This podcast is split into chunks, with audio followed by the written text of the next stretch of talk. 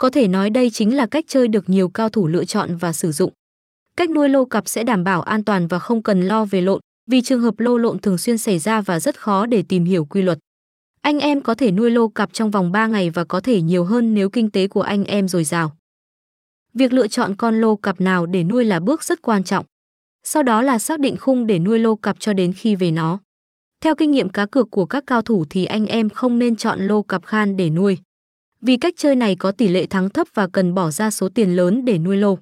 Hãy áp dụng cách chơi này để chiến thắng một cách dễ dàng nhé.